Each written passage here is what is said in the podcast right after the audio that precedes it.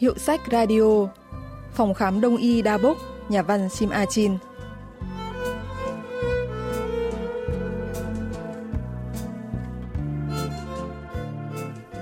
Đồ khùng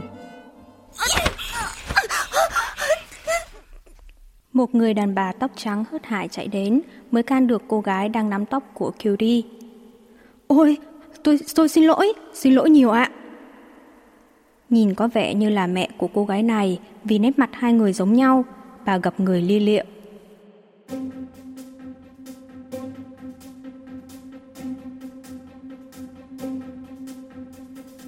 Đồ khùng, Curie quay về phòng khám đông y Tabuk là vì câu nói này. Cô đang chờ xe buýt để đi trung tâm giới thiệu việc làm. Curie nhìn cô gái đó là vì hôm đó tự nhiên cô không xem điện thoại, cũng không nghe nhạc. Cô gái kia đang lẩm bẩm nói chuyện điện thoại với ai đó và đột nhiên mắt hai người chạm nhau. Khi cô gái đó chửi đồ khùng và nắm lấy tóc Curie, cô đã hiểu ra rằng mình đã nhìn nhận sai mọi việc. Chiếc áo cánh đã ngả màu vàng, phần ren bị rách và váy thì mặc ngược. Cô gái cũng không nói chuyện với ai đó bằng tai nghe không dây. Những người đứng ở trạm xe buýt không gặp họa là vì họ cố tình không để ý tới cô gái đang âm thầm nói chuyện với chính mình. Chuyện ngắn Phòng khám đông y Đa Bốc của nhà văn Sim A Chin xuất bản năm 2022, kể về nhân vật chính Kyuri, một nữ nhân viên điều dưỡng 33 tuổi. Vì bị mẹ ép buộc, cô miễn cưỡng đi làm ở phòng khám đông y Đa Bốc. Nhưng ngay trong ngày đầu tiên đi làm thì gặp chuyện xui xẻo ở bến xe buýt. Phòng khám này cách nhà 328 mét. Giám đốc phòng khám Han Yong Su là người Anh quen biết khi sinh hoạt giáo lý ở nhà thờ hồi còn đi học. Anh Han này miệng thì nói chào mừng, nhưng khuôn mặt thì lại rất rừng rưng. Cutie cũng hứa hôm sau sẽ đi làm, nhưng cô lại đổi ý và quyết định sẽ nộp đơn xin trợ cấp thất nghiệp. Cuối cùng, cô lại quay về phòng khám đông y Đa Bốc. Rất may đồng nghiệp ở đây đều thoải mái và công việc cũng không quá nặng nề. Ơ, con bé Cutie này! Cutie làm ở đây hả? Vấn đề duy nhất ở đây là phòng khám đông y đa bốc này nằm ngay ở khu phố mà Curie đã sinh ra, lớn lên và sinh sống cho đến tận bây giờ.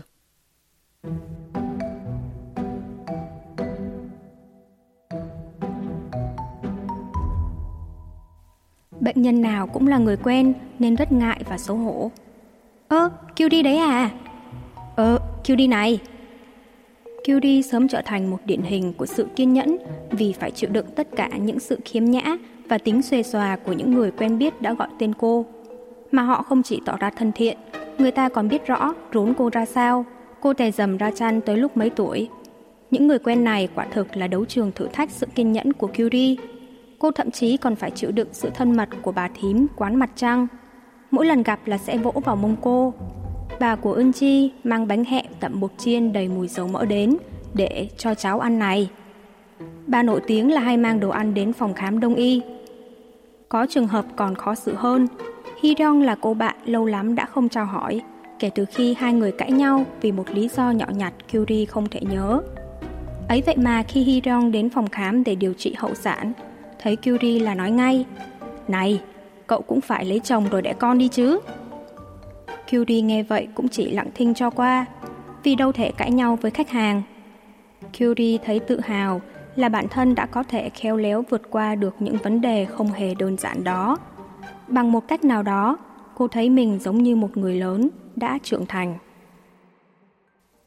Phòng khám đông y mà Curie làm trước đây đã kiếm tiền bằng cách sử dụng những chiếc máy đắt tiền để đo thành phần và nhiệt độ cơ thể, rồi tập trung bán những món lời nhiều như viên hoàn tán thang thuốc thông minh cho sĩ tử ôn thi.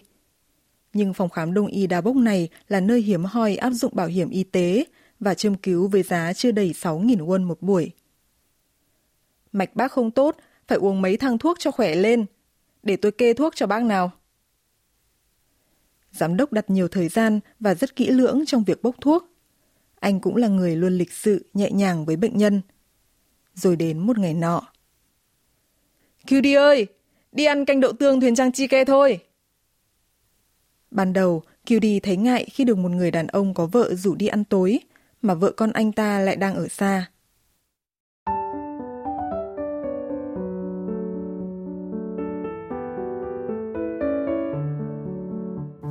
Curie dần dần thấy thoải mái khi ăn cơm với giám đốc phòng khám. Vì anh vừa thoải mái, không khách sáo mà vẫn không vượt quá giới hạn. Mối quan hệ giữa giám đốc và nhân viên, tiền bối và hậu bối vẹn toàn hệt như một khay đồ ăn đầy ụ, vừa cơm vừa thịt và có các vết ngăn.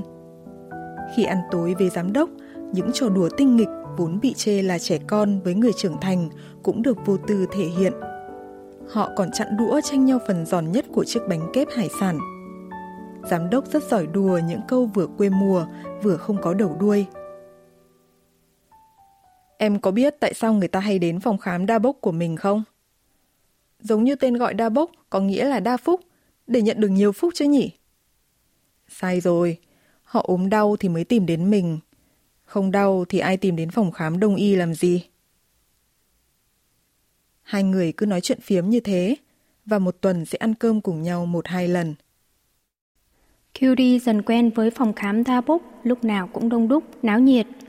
Nhưng cô vẫn thấy tiếp bệnh nhân lần đầu mới gặp sẽ đỡ ngại hơn là tiếp bệnh nhân quen trong khu phố. Đặc biệt, khi phòng khám vừa mở cửa là sẽ thấy bác cái tiệm đồ sắt và ông chú họ thuê leo ngay lên giường châm cứu số 3 và số 4.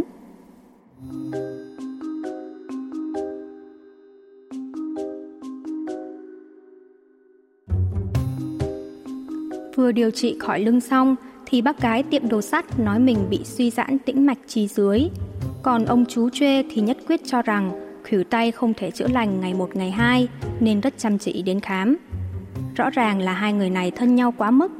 Curie thấy khó chịu khi họ cứ ra khỏi phòng khám là vỗ vai hoặc kéo tay nhau. Chồng của bác gái tiệm đồ sắt vốn là một người bạn của cha cô, mặc dù không quá thân thiết. Ông chú Chuê cũng có vợ và được mẹ cô hết lời khen ngợi. Mà đâu chỉ mỗi chuyện của bác cái tiệm đồ sắt và ông chú Chuê không đâu. Ngày nào Curie cũng phải nghe những câu chuyện khó chịu, thà không biết còn hơn. Phần lớn đó là những câu chuyện không thể xác minh được sự thật, như ông cụ kinh doanh đại lý bắt bồ câu rồi nướng ăn trên sân thượng. Ông chú ở tiệm giặt là ngõ trên đi tiểu vào tường của tiệm giặt ngõ dưới. Thật là mệt mỏi khi không muốn mà vẫn phải nghe những câu chuyện của người khác. Curie hạn chế không nói về giám đốc những câu chuyện mang tính cá nhân mà cô nghe được từ bệnh nhân. Nhưng có những lúc không thể nhịn được thì cô sẽ bất giác hỏi. Anh có biết quan hệ giữa bác gái Kim Jong-sun và bác trai Choi Shin-ho không? À, là hai người nằm ở giường châm cứu số 3 và số 4 đó hả? Vâng, hai người này đều có gia đình rồi mà nắm tay nhau. Rõ ràng là mờ ám lắm mà. Cứ để như vậy sao? Như vậy làm sao mà không được? Curie bất ngờ trước phản ứng của giám đốc. Em có nhớ bà Hoang Suki hay mang đồ ăn cho chúng ta không? Bà cụ có tận ba cửa hàng ở khu phố này. Khởi đầu là quán thịt ở đầu hẻm chợ. Em có biết tại sao bà lại hay nấu ăn và mang cho chúng ta không? Vậy anh biết à? Nhưng Curie không nghe được câu trả lời vì bà thím quán mặt trăng quay lại sau khi dọn quầy và mang theo hồng đã gọt để mời mọi người trong phòng khám. Trong lúc đi xuống cầu thang, giám đốc không nhìn Curie và nói Anh và em thì có khác gì?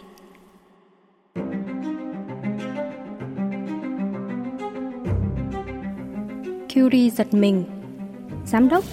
Không phải Han Yong Su Anh Yong Su À mà không Là giám đốc hay là Han Yong Su gì thì cô cũng muốn nói cho ra nhẽ, nhưng không thể. Chuyện nào ra chuyện đó, rõ ràng khác nhau mà.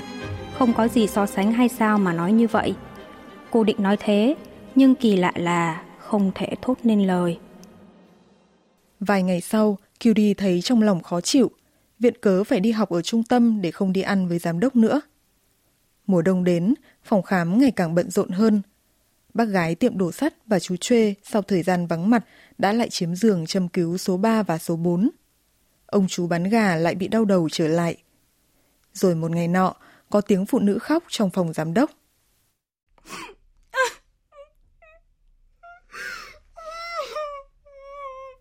Là Hyeong, bạn học ngày xưa của Kyuri. Thực ra Hyeong không bị bệnh hậu sản mà bị trầm cảm nặng sau sinh. Lý do bà cụ Ưn Chi hay đến phòng khám là vì con cái kéo đến nhà bà đòi chia tài sản – Mỗi lần như vậy, bà lại không có chỗ nào để đi.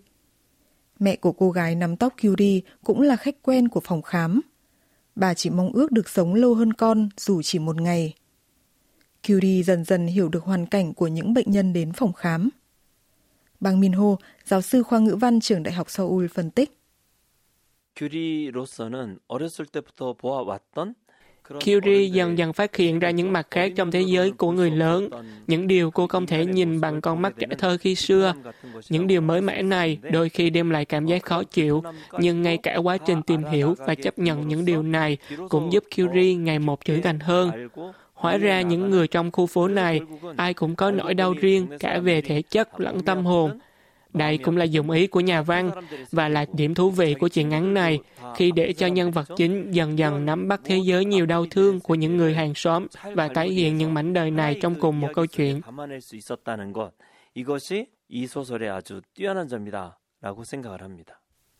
Giám đốc vẫn dành nhiều thời gian khi khám cho những bệnh nhân mới. Mẹ Kyuri và bác Trang Mi hiếu hưởng đi mua sắm. Khi trở về, mẹ nói một câu bâng cua. Con trai của giám đốc có vẻ ốm nặng, nên mẹ chúng nó mới đưa chúng nó đi xa. Curie nhớ lại những câu đùa trẻ con của giám đốc. Em có biết tại sao người ta hay đến phòng khám đa bốc của mình không? Họ ốm đau thì mới tìm đến mình. Không đau thì ai đến phòng khám đông y làm gì? Sau hai tháng tránh mặt, Curie lại là người rủ giám đốc đi ăn cơm trước. Cô nghĩ là có gì là to tát khi người ngấp nghé 40 ăn cơm với mình, thì mới tạm quay về những khoảnh khắc của thời thiếu niên năm nào.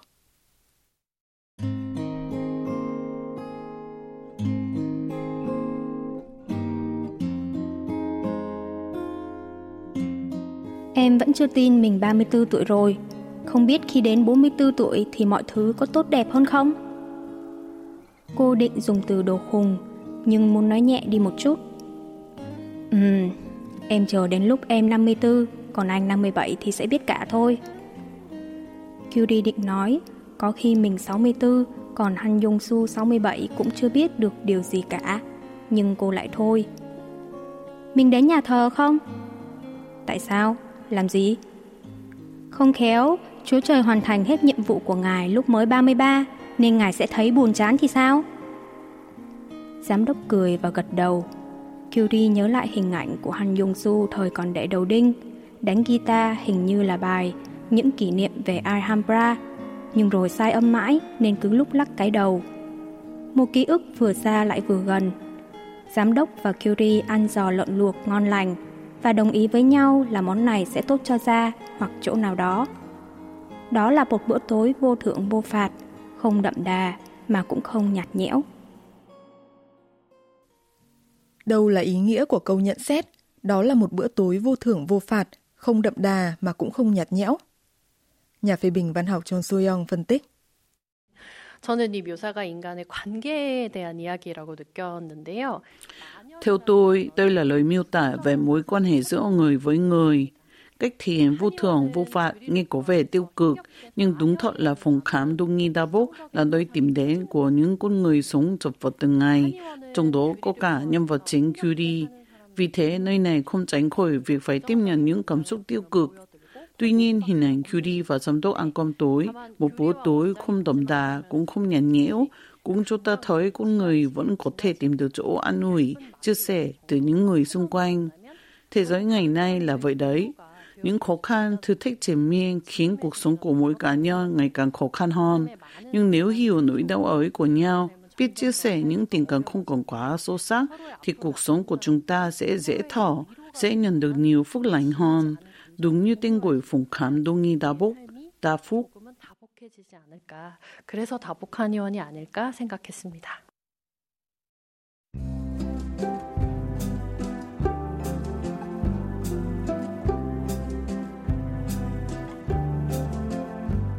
Các bạn vừa tìm hiểu chuyện ngắn, Phòng khám Đông y Đa Bốc của nhà văn Sim A Chin.